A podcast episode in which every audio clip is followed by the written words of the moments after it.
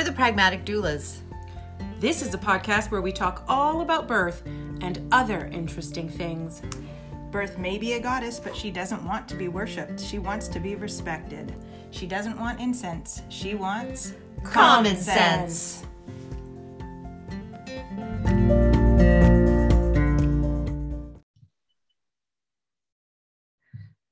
All right, here we are. Hey, A here nice- we are. We got a quick one to do today. I'm Kim. and that one over there, Suzanne. I'm Suzanne. That makes me Stephanie. That's right. That's right. And we are the pragmatic doulas. Yeah. And we are all dealing with a whole bunch of stuff right now, but we love you and we want to give you information and we want to support you. So Mhm. We've got we've cobbled together some time um to uh to get this done. Get this done. That's right.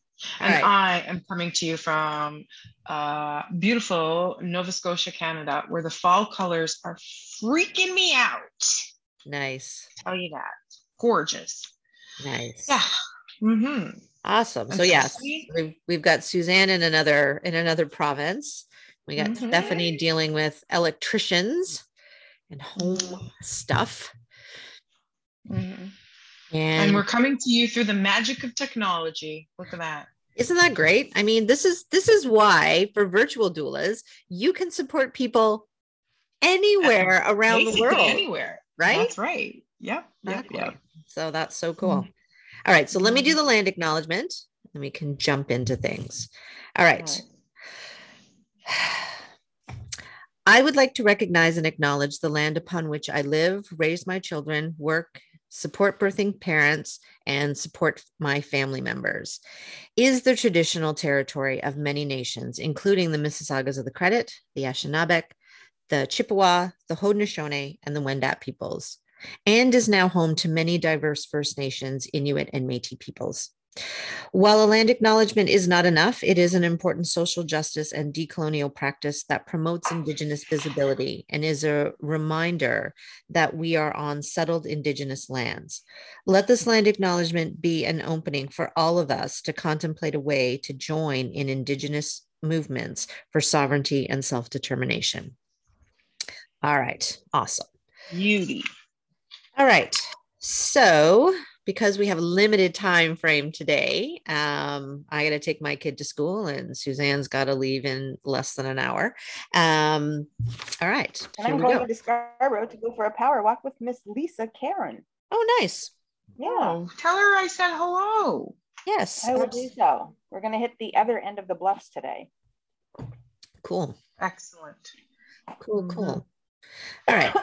So today we are talking about prenatals and what I mean, I think we've seen since COVID started, um, prenatals have maybe taken on partly a new look, a new aspect of it.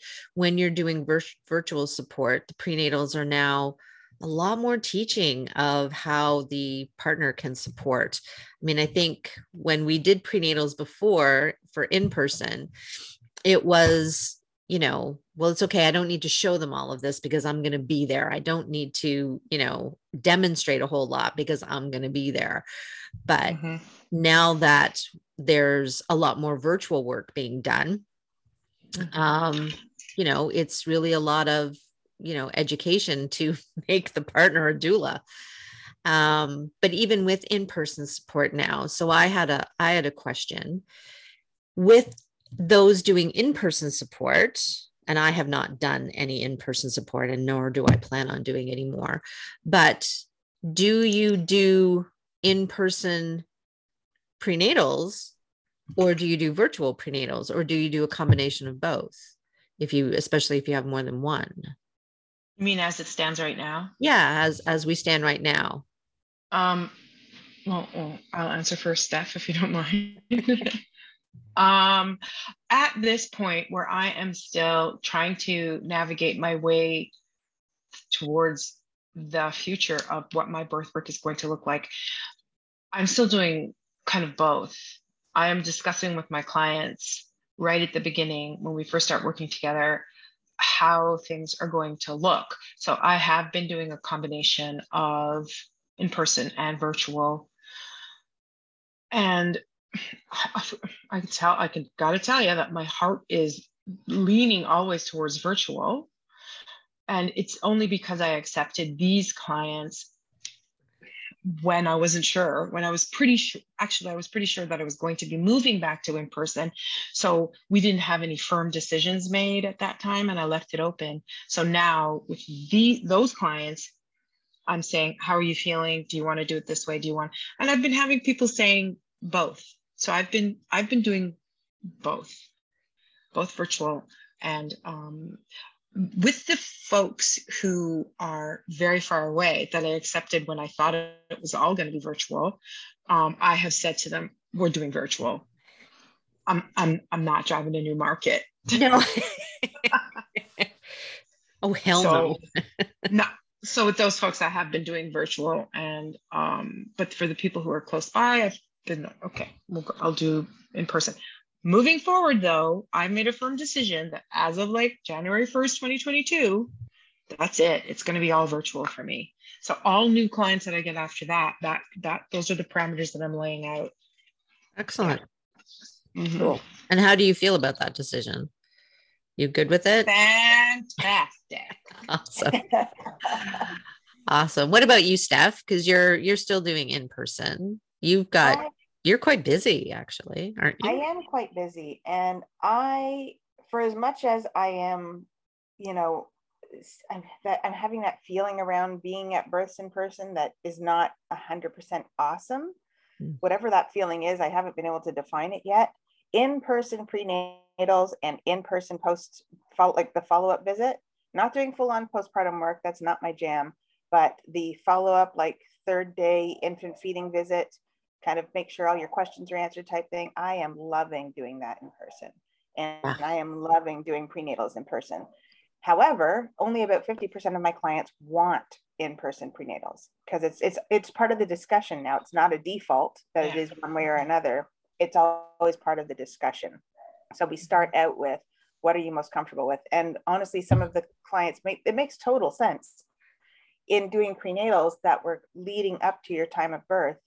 They are being very conscious to limit the amount of people they are exposed to prior to going into the hospital. Because in some hospitals, if you come in and um, and the hospital happens to be testing the birthing person at the time and it comes back positive, then um, now I don't believe they're doing any rapid tests here in Toronto anymore.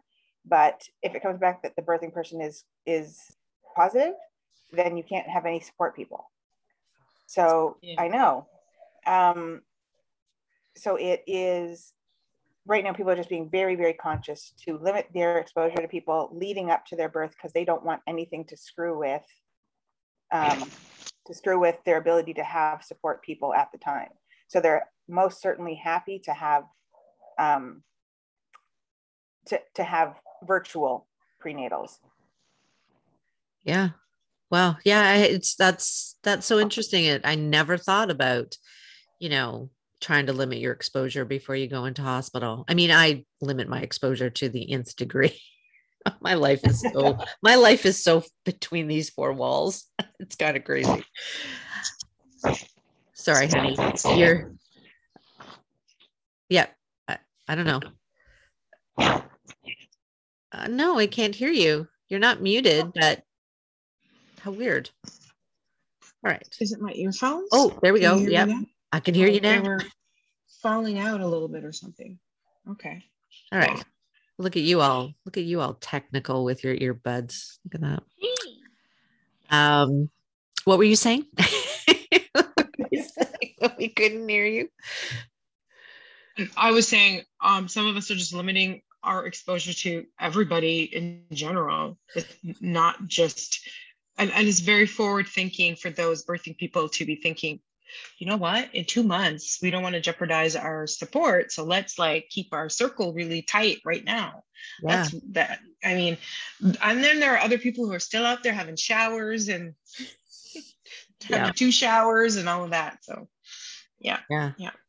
Mhm. So how many i mean i know when when i started doing when i started doing doula work was like three prenatals you know and you know we didn't have because we didn't have you know this was 15 years ago we didn't necessarily have you know i still had a flip phone um the technology for um you know doing support virtually or you know over the phone or texting and things like that.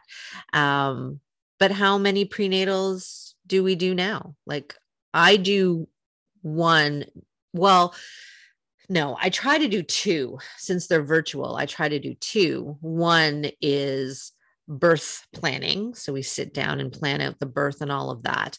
And then the second one is focused on comfort measures and helping to teach and, and go over their own personal, you know, ways of sorry, losing my voice.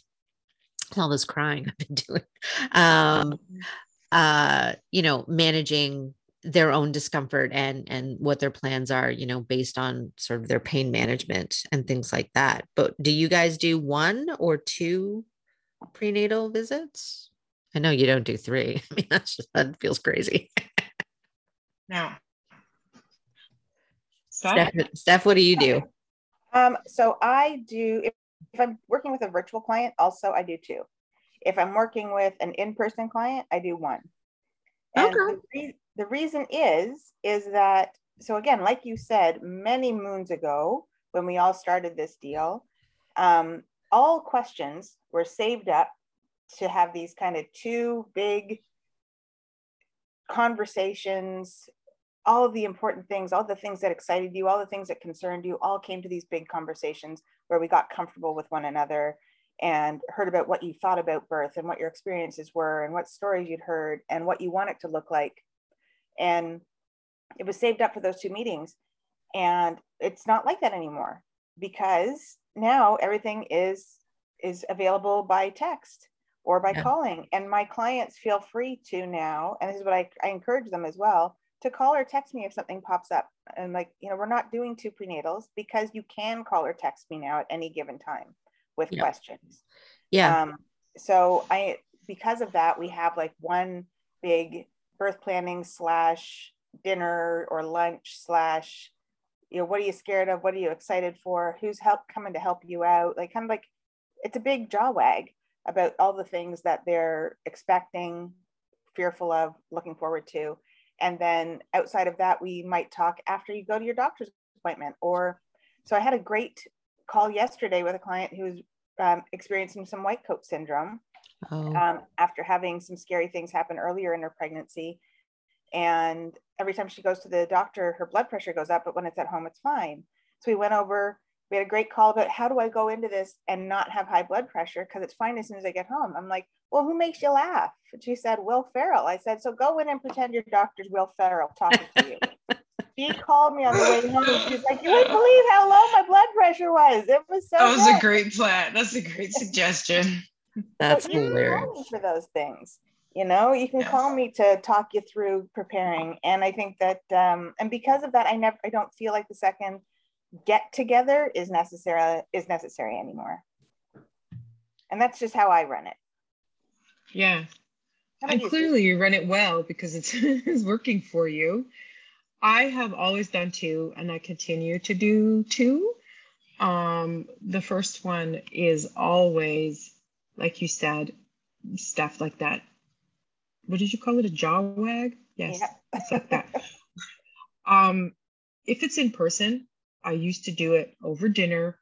I felt it was a time for us to formally and thoroughly get to know each other. You know, clients, potential clients can um, contact you through email or some other means and agree to work with you, like people in my class or whatever.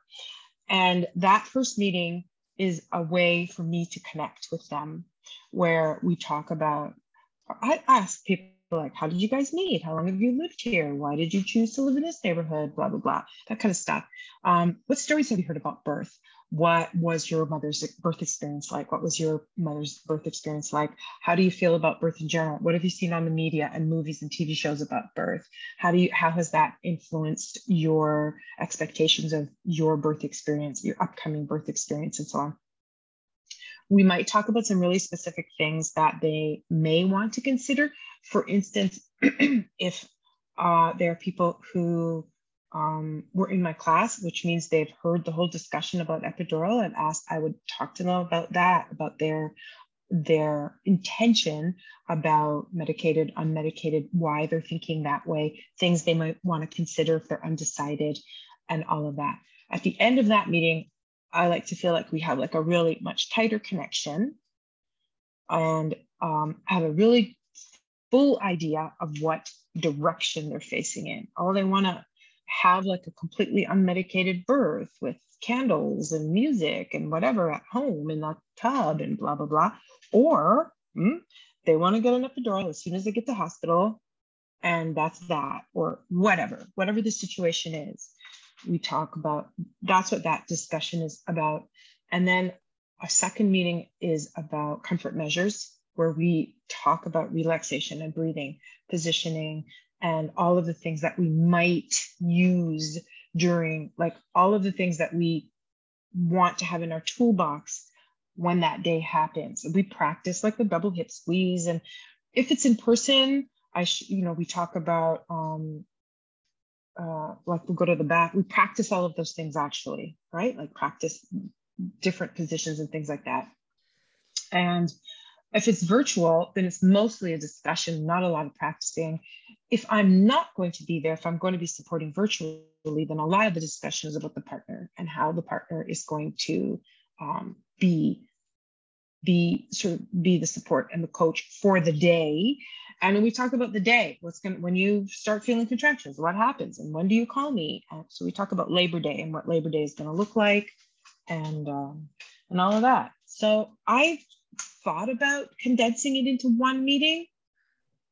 Mm, i just can't do it and also it feels a lot like if you're doing it virtual it feels a lot in to do it in just one Oh yeah, if it's virtual, I cannot do because I can't be on a virtual thing for after two hours. I really start to like space out. Um, try doing try doing a ten to three prenatal class. I want to shoot myself. What the hell? I I thought about it and I decided I can't do it. So that's why. no, that's why it. I do them. Can't do it. So here's a question: Have you guys found yourself in a prenatal, going into your first prenatal, and shocked to find that your client has not taken a prenatal class? Personally, no, no because they're coming from my prenatal class. Yeah. Right. So I have almost yet always, almost always they're coming from the prenatal class. So yeah. Mm-hmm. But I, I, to be quite honest, I would be shocked. I, and I would almost insist that they please take the prenatal class. I will, I will squeeze you in if I can to to one of my classes because I just think there's too much to know and understand and hash out that can't be done in two, you know, one to two hour prenatals. I mean, these are classes for a reason, right? Yes, absolutely. So that's been, I, I had that shock, I guess, just a couple months ago, or maybe it was about six months ago, um, when I was the primary uh, partner for a single person having their first baby. And uh, when we had spoken at the beginning of their pregnancy, it was, you know, here's all the resources, here's the classes, here's literally like a booklet, because they were a single person, very busy with their career, very busy with many things. And so I literally gave them the breakdown of where to go for this, this, and this, and this is what we do before we get together to do birth planning or get together to do prenatals and stuff. So I was very surprised to walk in and find out that not only am I the only prim- primary partner for this person during their, their labor and delivery and afterward, but that they had not taken a prenatal class. They decided that they didn't need it because they had me. And I made the executive decision in that moment to also not give them a prenatal class in that meeting. I said, I can't even try. I can't even try. So we just really broke it down to the most simplistic things about when are we heading to the hospital? When do you want me to come here? And um, and I mean, it ended up turn it turned out just fine. There was quite a, there was some stress when things were starting up, but afterwards, one of the first things that they shared with me when I went to see them after the baby was born is I really should have taken that prenatal class Yeah. because everything was so foreign. Not really the, the biggest concern was not understanding why certain things were happening in the order they were happening. Um, and not so much with their labor, but with how staff reacted to different parts of their labor. Um, knowing that, and these were things that we covered, but you guys know how baby brain is. I know how baby brain is. Um, you know, just the simple thing of being reminded that you needed an IV in order to get an epidural, and that feeling quite traumatic in the moment um, because it, it really hadn't been reinforced. I, I'd shared that with them, but because they hadn't taken a class, they hadn't really absorbed a lot of things. So uh, yeah, those those those prenatals can be shocking when you find out that your client has not actually taken a prenatal class. I mean, one of the things that I think is important, one of the big benefits of prenatal education is because it allows you to know kind of in, in a very basic rudimentary way, way what to expect right? Like everybody wants to read what to expect when you're expecting. But prenatal classes prepare you for exactly things like that. Oh, if you're going to get an epidural, you also need to have an IV. Oh, if you're GBS positive, then this and this is going to happen. And and that is what I feel my prenatal classes do for the people in my class is it prepares them for what to expect so that they're not like, oh my God, what is that? it prepares them for the process. They know that after this comes this. Well, they should know if they're listening and paying attention. Then, but when you don't have that basic education, I show up on, on, on our first prenatal and I have a document that I use to kind of guide the conversation.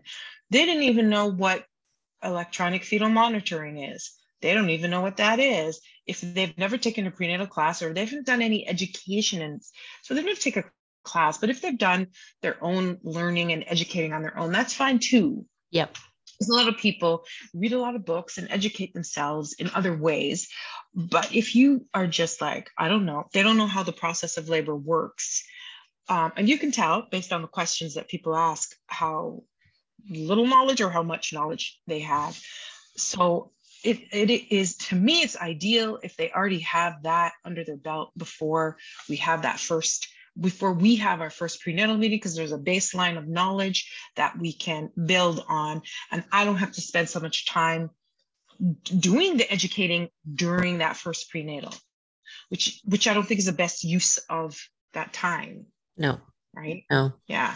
I mean, I always look at uh, similar to what you just said, but I also see that my prenatal classes as a way of, you know, removing some fear. Like removing the the crazy stories that they've been given through you know hollywood and their friends and all of this stuff and try to get it down to hey you know what? It's okay to ask questions. It's okay to you know um, refuse things. It's okay to accept things. It's okay you know to here's here's what to expect as you say. And let's not be afraid of these things so that when you do go into labor, you're not going in with a heightened sense of anxiety, which can really throw off your labor process off the rails. Um, yeah. And you know what? It's funny. Just before I started speaking, I had this like really great epiphany in my head about what I was going to say. And then I said this one thing, and now I can't remember what the fuck I was talking about. So, God damn it. God damn it. I hate my brain. don't, don't get old. Yeah. Yeah, just don't even like three o'clock in the morning. It. You're gonna send a message to our our chat and say, "Here's what the fuck it was." I Remember now. Well, and I'm putting it here so that I don't forget it overnight again. Yeah. mm-hmm. Well, I think the other important part of these prenatals and what really is driven home often is that so much has been lost. We, you know, you guys mentioned, you know, coming into it with knowledge so you can really enjoy the prenatals and understand where people are at. But so much has been lost in that we don't understand the normal physiologic birth or, the, or even just normal physio- physiology of pregnancy. Mm-hmm. Um, and you mentioned undoing some of the really horrible stories people have heard. I find sometimes I'm even, including just recently, and I think I shared this with you guys, um, undoing the wrongness of of the of some of the physiology that's being shared. I had a client who was told, "Well, some people just don't go into labor by a care provider." And it's like, well, Mhm. no, that's not how it works. You do go into labor. It just means you haven't gone into labor by 41 weeks. But everybody goes into labor. Um, At some point, yes. point. At some yes. point, you will.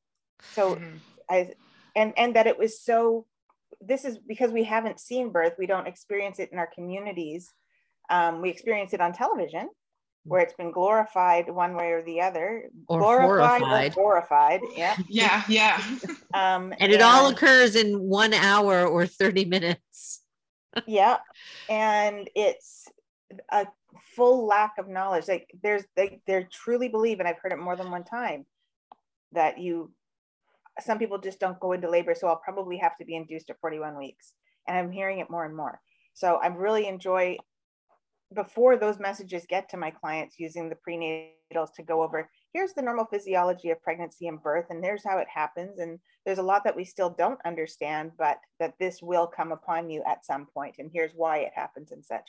And we just kind of touch on the fascinating bits of biology so that if that message comes up my clients will question it. Mhm.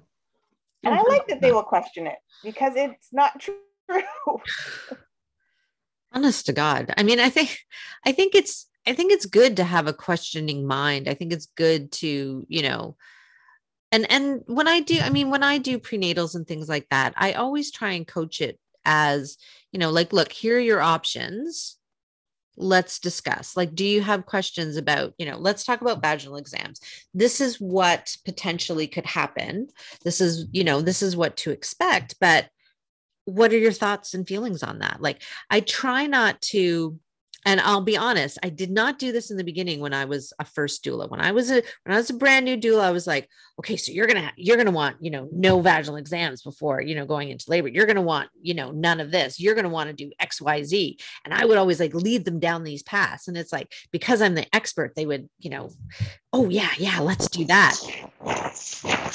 But now through now through like putting um you know growing as a doula and you know understanding people's you know thoughts and processes and things like that. It's like yeah no now i, I got to stop doing that. I've got to this is their birth. This is not my birth. This is their birth. And how they feel about this birth that is the key. And how they feel supported that is the key. It isn't the end result necessarily. It is how they felt do they feel like they were the the director of this process do they feel like they were the ones that made the decisions because that is huge when it comes to birth and how they actually remember the experience And so trauma. right uh, how it comes to whether it affects them traumatically or not. So if you stay in that curious mindset and open to information and asking questions from curiosity, then you're much more likely to feel like you're engaging in consultation with your care providers versus blindly believing. Or and if you're and you if you stay curious then you you feel like you're able to ask those questions and not feel like you're questioning your doctor. Feel like you're asking questions of your doctor. Yeah. you know what i mean? And those Yeah. are two very different feelings around engaging with your care providers. Oh exactly. Exactly. I, I really um, I appreciate what you just said, Kim, because it's so true that I now feel like my when I go to my prenatals, I feel much more of an educator, an impartial, objective educator, much more so than in the early years of my birth work, where I felt the a weight of responsibility to somehow in some i thought i was being objective and impartial but psh, i was not. Some some way yeah to like you said lead them down a path of what i wanted them to have the birth experience that i thought was good for them. And and so we don't even a lot of the time want to admit how our language, our body language, and the words we use and the tones we use influences the clients that we're with, which, okay, so some of it is unavoidable, but I have to admit to myself that at back then, I honestly and truly would say things in a certain way Mhm. to so that my clients would lean toward Yes. Yes. now I don't even have a desire for that anymore. And Yeah. I will even go out of my way to, to tell them about my tr- neutrality, speaking to my clients about my neutrality, my commitment to supporting whatever they decide to do. It's so important for me to communicate that to them, especially during the prenatals. And it, that was not a thing before. So now when, when mm. I, I have a discussion about epidurals, I feel like I have a really and truly information sharing discussion with them as opposed to uh, a, a- discussion that would lead them away from i would still give them all the same information and content is the same but it is the way that i present the information now has absolutely changed. And i i'm i emphasize that with a lot of like the doula men mentees that i've talked to over the last year or so we spent a lot of time talking about that because a lot of new doulas don't want to admit that that's a thing. I would I would never have said that that's a thing that I'm trying to lead my clients to have a birth experience that I want. I would never have admitted that in No. year one, two, three, four, five, even. But I know for a fact that it's true that it is a thing, and your prenatals that is where it will it will show up Yeah. because that's when you're doing the most like formal talking. I'll I'll be honest. When when I first realized sort of what I was doing, because I mean, a few years ago was like, you know, we started talking about, you know, this isn't your birth and blah blah blah. And I mean, before it was, you know, this is the best birth and this is the best birth. And I got called out one time for for saying that I thought, you know, cesarean birth was wrong and evil, which I did not say. Um, but that that that was a whole thing that person i think really did not hear anything i actually the words i actually said. However i think they did hear the tone in the words that i said and they interpreted what i said. And it came to me at that point that i was like shit you know what? Yeah like it started me looking at the way I talk. It started me looking at the way I use words. It started me looking at the way I do my prenatals. I was like, no, you know what? That's not right. Like, that's not right. And that was the point where I started like, okay, no. So instead of saying, so are you going to have an epidural? Hmm? Um, you know, it's like, so what are your thoughts on pain management? Let's talk about how you want to manage your labor. Right. There's, a, and there's such a difference in that. There's so much. It's, it sounds so subtle, but saying, so, and look at my face. If you say, so are you going to have an epidural? Yeah. As opposed to saying, what are, your, what are your thoughts about pain management during labor? Yeah. That- Like, let- let's Very, let's- very different. I want to. I want to know where where you are in this process. I want to know what your thoughts are. And then if they say, you know, well, you know, blah blah blah or or they say, "Well, what do you think?" I'm like, "Okay, well, you know, doesn't necessarily matter what I think. Um, but it matters about what your thoughts and feelings are. And my role is to support what your thoughts and feelings are and to best get you to that point as you know with what we have available. Like though that's my job.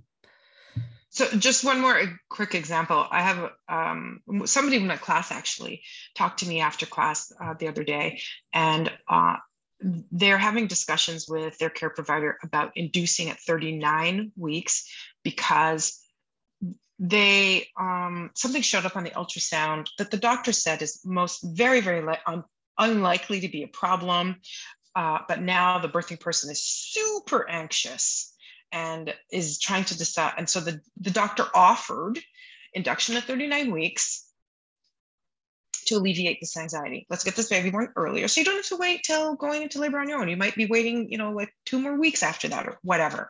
That was the doctor trying to um, be compassionate to the birthing person's mental, which is not something I would have, I would never have couched it that way. The doctor wants you to get induced at 39 weeks. Yeah. And, and so what I, she said, the birthing person, the person who uh, was talking to me said that they had done a lot of reading about inductions and she's worried about, and she's trying to make a decision about whether to get induced at 39 weeks because in her research and reading, it, she found out that 20 to 25% of all inductions end up in a cesarean section. Right. This is what she said. Old me would have said, Yeah, that's true. So, so you need to decide whether or not um, getting induced at 39 weeks is worth the risk of uh, that 20, 25% chance of induction. Honestly, because What was that? Yeah. Put put your earbuds back in. It sounded like a fart. Oh no, no, we literally can't hear you now. Yeah, no, it wasn't. It was just uh it was just static. Nope, can't hear a word you're saying. And it was such a good point. I know she was I was all over it. No, now we we actually can't hear you. You'll have to change the output of your speaker. um yeah. How do I fill the dead air? oh, can you hear me now? Can you hear me now? No, I cannot. Damn it. no, Oh, Now. wait. Oh, it's Static. it's static. Each word is a static. okay, so then I don't know how to turn it off. Oh, Let me see. now it's robot Suzanne. Darth Vader. God, we were going so well. Oh God. Ah, okay. I don't know how to turn it off. Don't know what. To, um, if you go down, go down to where it says um the little speaker thing, and it'll tell you can select the microphone for a different microphone, um, as opposed to your earbuds. Okay, so we will little- talk amongst ourselves while Suzanne does that. So what I was gonna, I was gonna add to that, again, it's so much in that language, is when I talk about pain management with um, my clients, I often hear them use phrases like, I want to just experience some labor and then I'll give up and get the epidural when um, when I feel like I need it. And or I'll I'll I'll labor until I need the epidural. And I really feel like in those prenatals, I need to turn around that thought process. I'm like, you're you're not stopping labor. You're we're still we still got work to do. And it's like getting getting an epidural simply changes how we're doing it. It just means that we're Yeah. gonna do it primarily from the bed.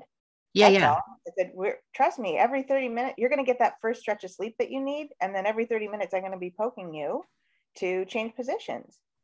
And we're going to use that peanut ball and we're going to use throne position. And you're still an active participant in your, in your, the rest of your labor. Because you have an epidural doesn't mean we've taken your labor away from you. We've just changed how we're doing it. So exactly. I, I don't want people, and I find people use that terminology. And I think, especially maybe with us as doulas, they assume that we don't want them to get it. So they use words like, oh, I'll give up and get it, or I'll labor until I can't. It's like, well, you're still going to be laboring. You are still, even if you don't have an epidural, your body is still laboring. Yep. Which means keeping you feeling comfortable, keeping you feeling loved, keeping you feeling nurtured, keeps that oxytocin flowing. And so it's as important for your partner to stay close to you and rest his head on the bed and get you and nurture you and bring you water and do the things that make you feel love hmm so that your labor moves forward. Yep. Just changes how we do it. And so, and really taking that whole giving up idea off the table during those prenatals, because getting an epidural is not giving up, it's just changing how we're doing it. Well, and that's sorry. I just wanted to make sure you guys could hear me now. Yeah. We can hear you now. Yay. All right. Do you I want to take finish my- that? I had to take those earbuds are so they're so controlling. I had to take them and move them way far away from my computer. so they, so they- basically so my computer microphone hit back in. Oh, geez, Um, that's hilarious. I wanted to finish what finish what I was saying because I wanted to say I wanted to say what I said to that client who said in her reading she found out that inductions 20 25% of inductions end up in C-section, right? And my old me would have said, "Yeah, that's true." So you have to think about that really hard, thinking that that's a neutral thing to say, thinking that that's an objective thing to say. So what I said to her was, "Mhm, that is those numbers are correct at the same time the flip of those numbers is also correct 80% of inductions eight, 75 to 80% of inductions end up in a straightforward vaginal birth Yep. so there's that too so now you have those two numbers that give you an, a whole picture to look at for you to make your decision she said oh I, I never thought of it that way and i said yes so think of it that way. Think about the whole picture before you make your decision. So This is also not my client, by the way. It was just Right, yeah. asking a question. But that's the kind of that's kind of change in language, change in perspectives that I have now that I bring to prenatals that I didn't used to have before. Yeah. yeah and and and that's just it right i always say and i always tell my classes mm-hmm. like look stuff is going to happen and you're going to be told something but we have to remember that that's just one piece of an entire Yeah. picture that's one piece of the puzzle there's so many more pieces of the puzzle that we have to look at especially when we talk about you know feeding baby and baby afterwards and all of that stuff like we have to look at the whole thing in order to make the best decision. We can't necessarily make decisions based on one item. We have to ask questions to get the rest of the pieces. And that helps in making better decisions. That helps in making decisions that are best for that individual person. Because just because, you know, somebody else would say, yeah, but still 80% vaginal birth, oh, that 20% is still, you know, crazy for me. And I really just don't think I want to do it. And that is their decision. 100%. They had all the pieces. They looked at the information. They used their grown up adult brains and they made the decision that was best for that individual.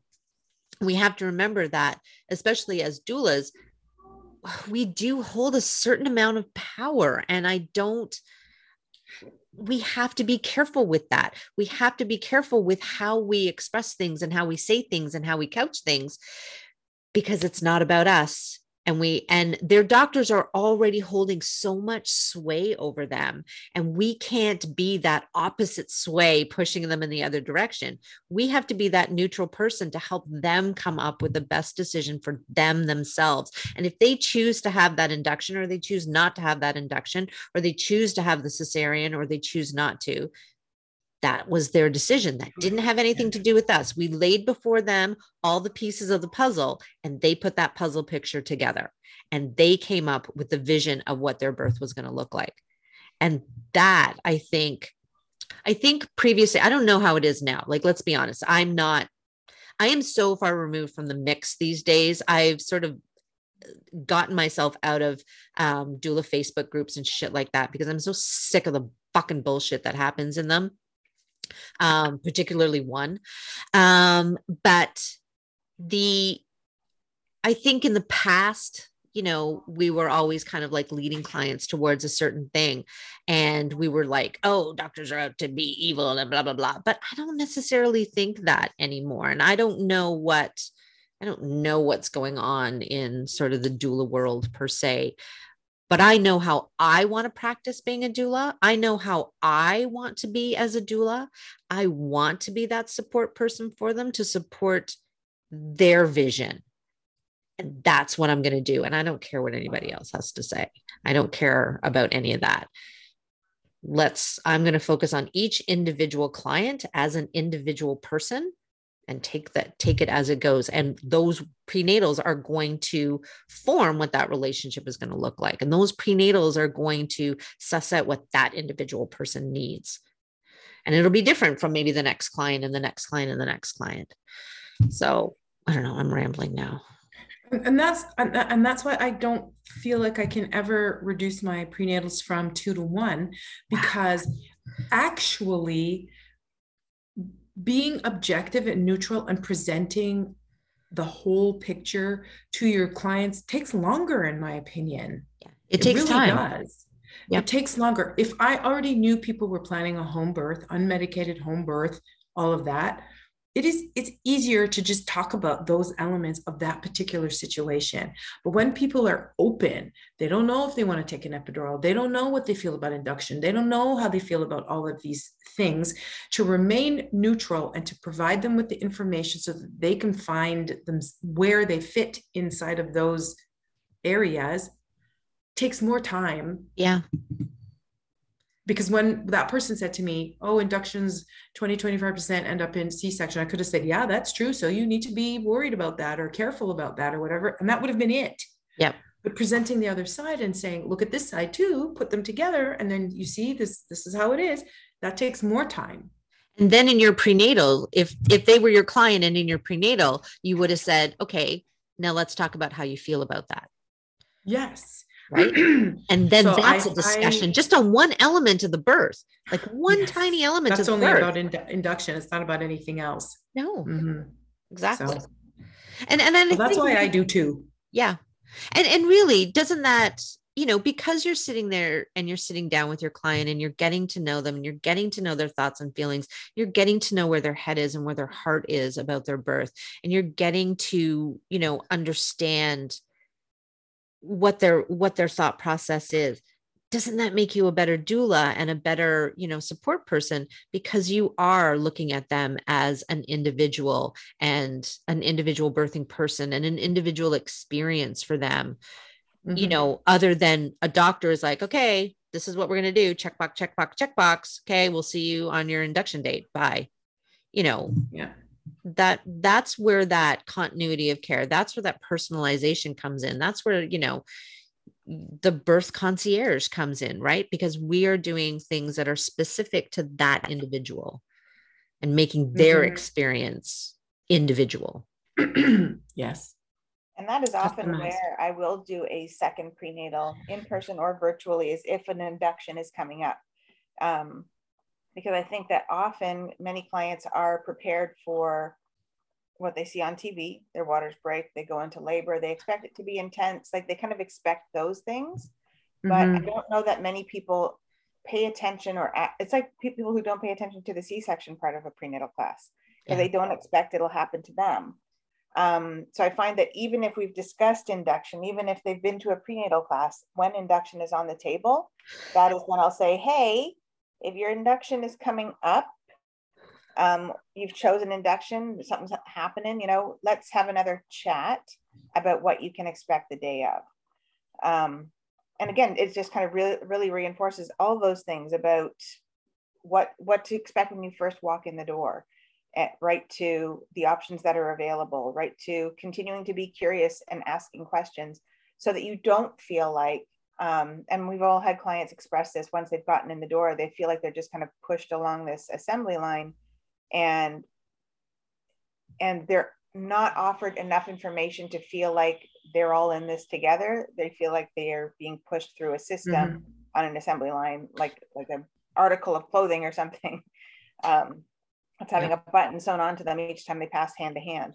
So having them understand what each part of that process is, it really helps them maintain and feel comfortable understanding until such time that I'm allowed to join them, at least. Yep. Because right as of right now, um, until labor has begun, like literally meaning pitocin has begun, um, and we're not allowed to join people yeah where there has to be an, an established pattern of labor before another person is allowed to join the client.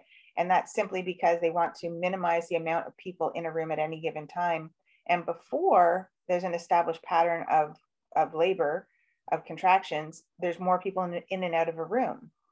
Once there's more, I was talking when I was at Sinai recently, that I was just talking about how they're dealing with everything and how they're getting pushed back and such with a couple of the nurses that I know.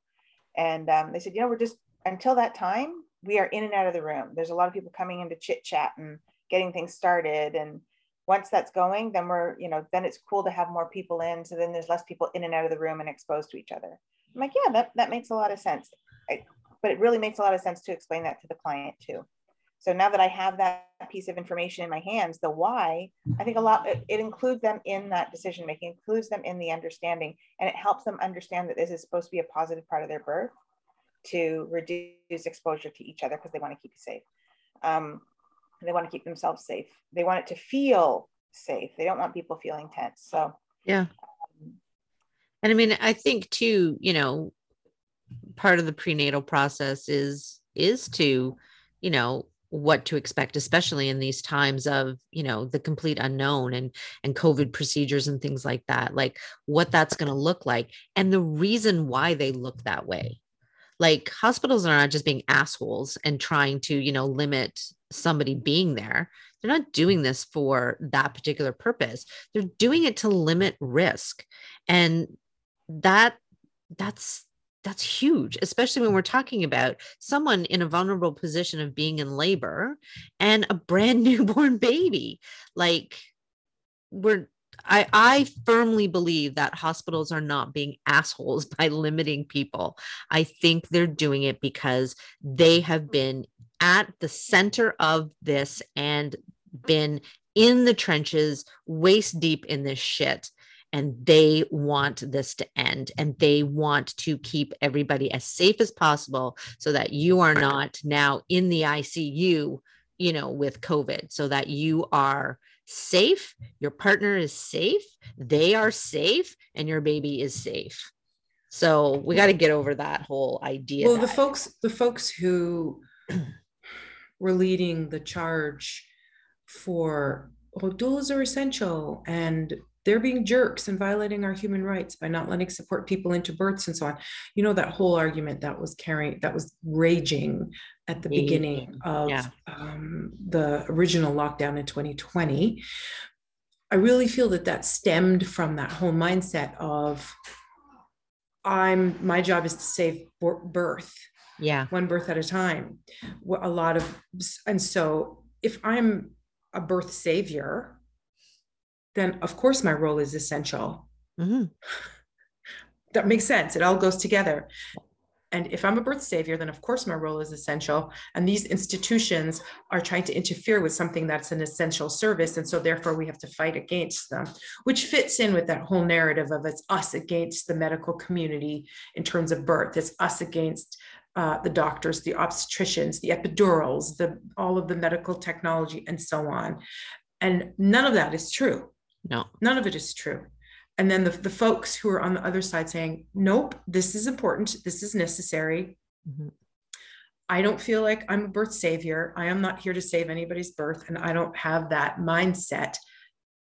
Also, then said, we need to stop looking at hospitals and doctors and all of these things as enemies and looking put the, putting them in their rightful place and and educating people about how things like epidurals inductions and all of the other interventions that we know of can be used um, in the way that is justified and necessary because they weren't invented just on somebody's whim. Somebody figured out that they could be helpful in some kind of way.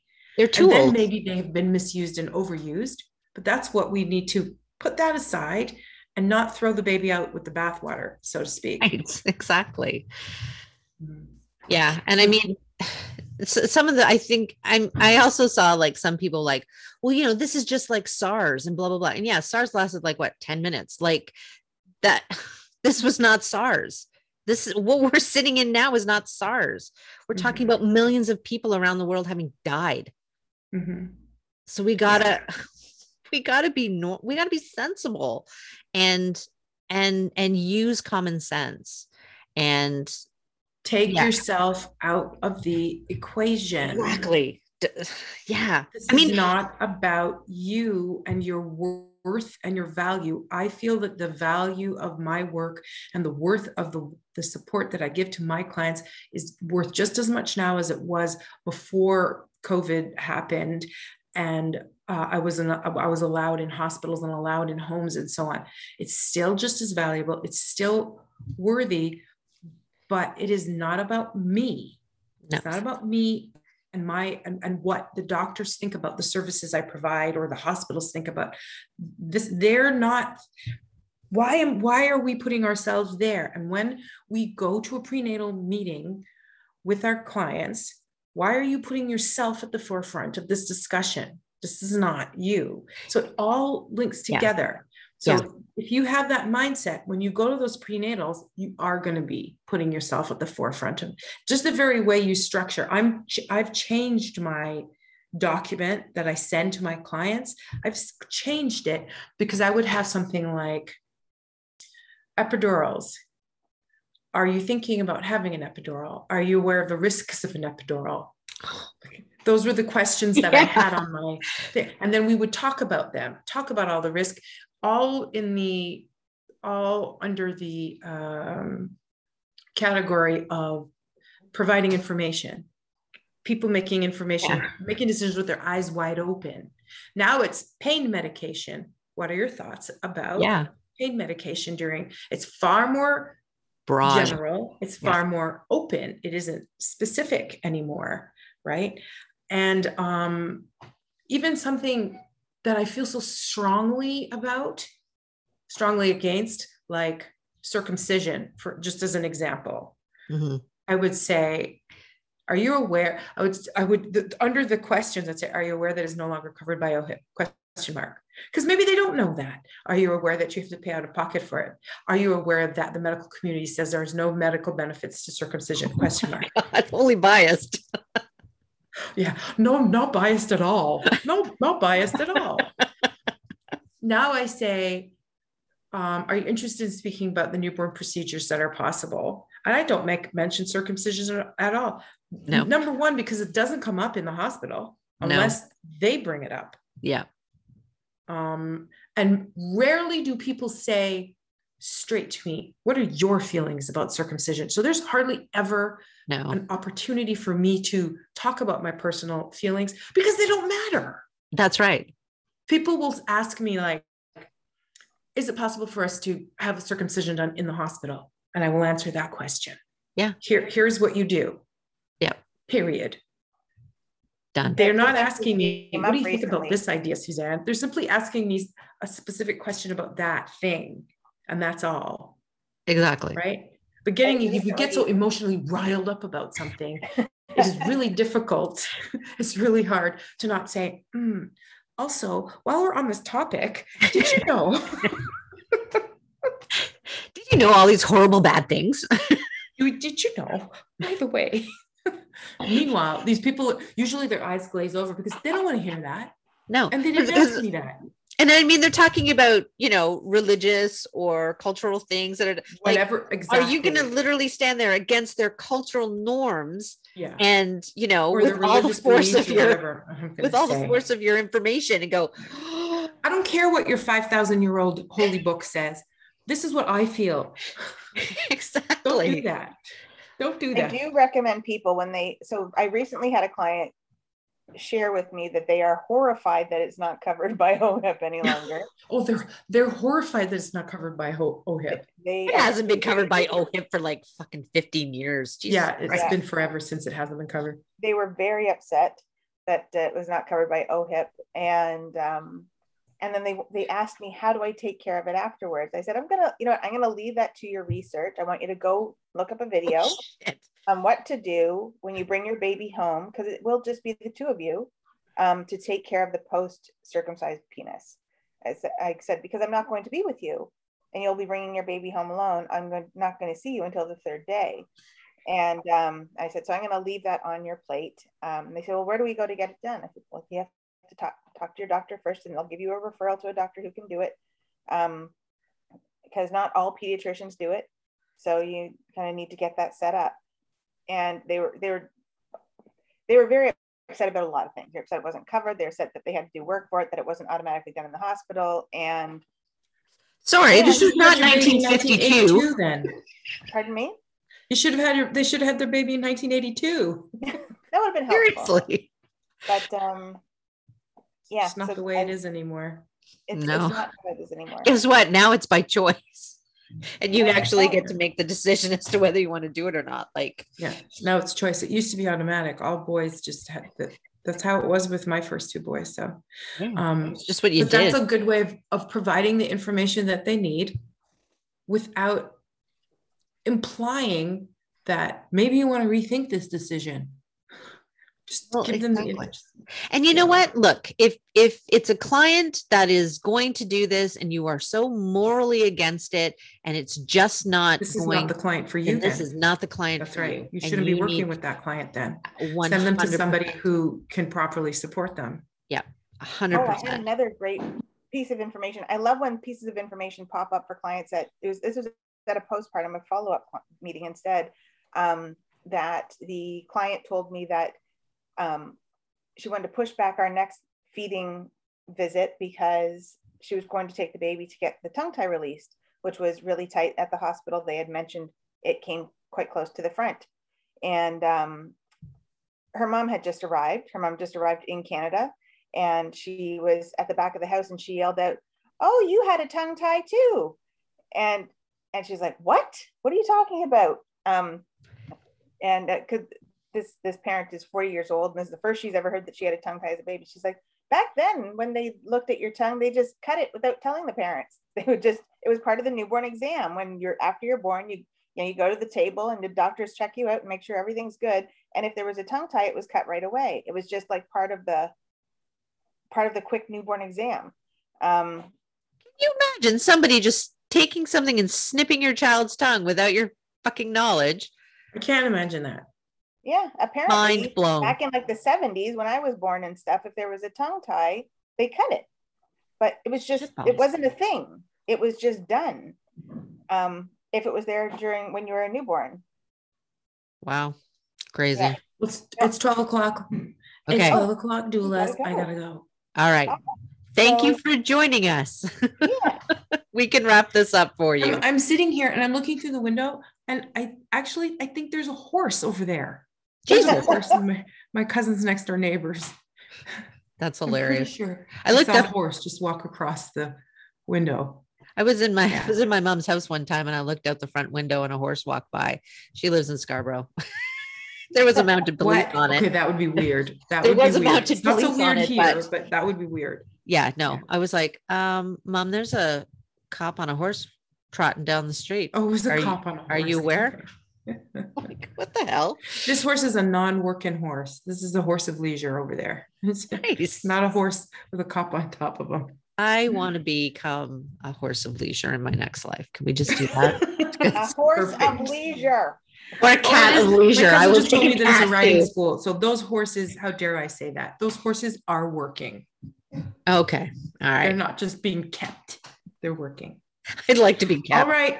All right. All right, darlings. Gotta go. All right. Bye. Bye. All right. So, um, yeah, so we might as well wrap this up. Let's wrap it up. Why don't you tell me who your, your I don't your- have I don't have a your doula. doula crushes? I don't You have a doula shout out. Well, No. I am going to throw out Lisa Fabulous. Karen. Oh, yes. There you go. There we Love go. her. That- Can I just say, so when I became so Lisa Karen's been a doula for 8,000 years. Like she's been around a while. Not that she's old because I don't think she's my I think she's my age. Um but she when I had my first um uh newborn loss um and we had to go through the the process of the labor and things like that and and i had sort of back in the yahoo group days and i sort of you know reached out and said hey guys are there any resources and whatnot that you can offer not just the the parent but for myself as well? Now i had never met her but i knew of her and she was kind of like on a pedestal you know one day when i grow up i want to be just like her. Well the phone rang and she called me and i literally felt like penny simkin had called me okay? This is this is how this is how amazing it was for me.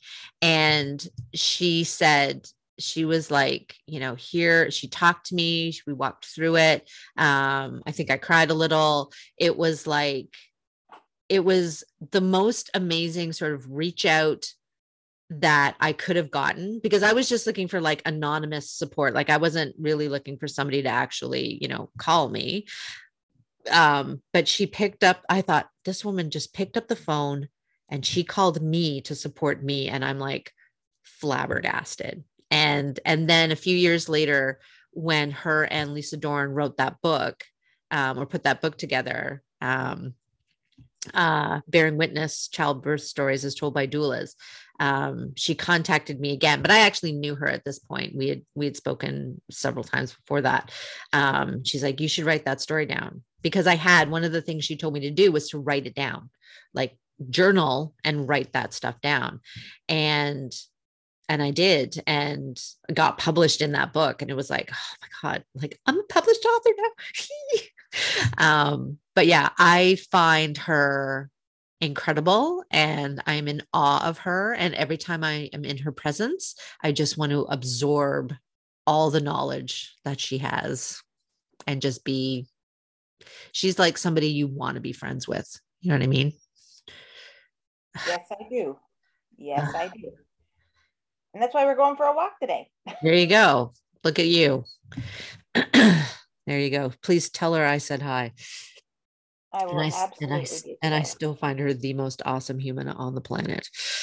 All right. Um, so what the hell are we talking about next week? Let's see. Let us see. No, no, no. Great. No, be slower, phone. That would be awesome. Oh Lord. Jesus Christ. Um oh, when celebrities give birth. Okay. Yeah. I got a little bit of research to do. Yep, we sure do. That should be fun. All right, cool. So I hope everybody stays safe. I hope everybody is still wearing their mask. This thing's not going away. Um, do your do your clients proud by decentering yourself from your prenatals. Um, yeah, I guess that's it. Have a good one, everybody. Bye, everyone. Bye.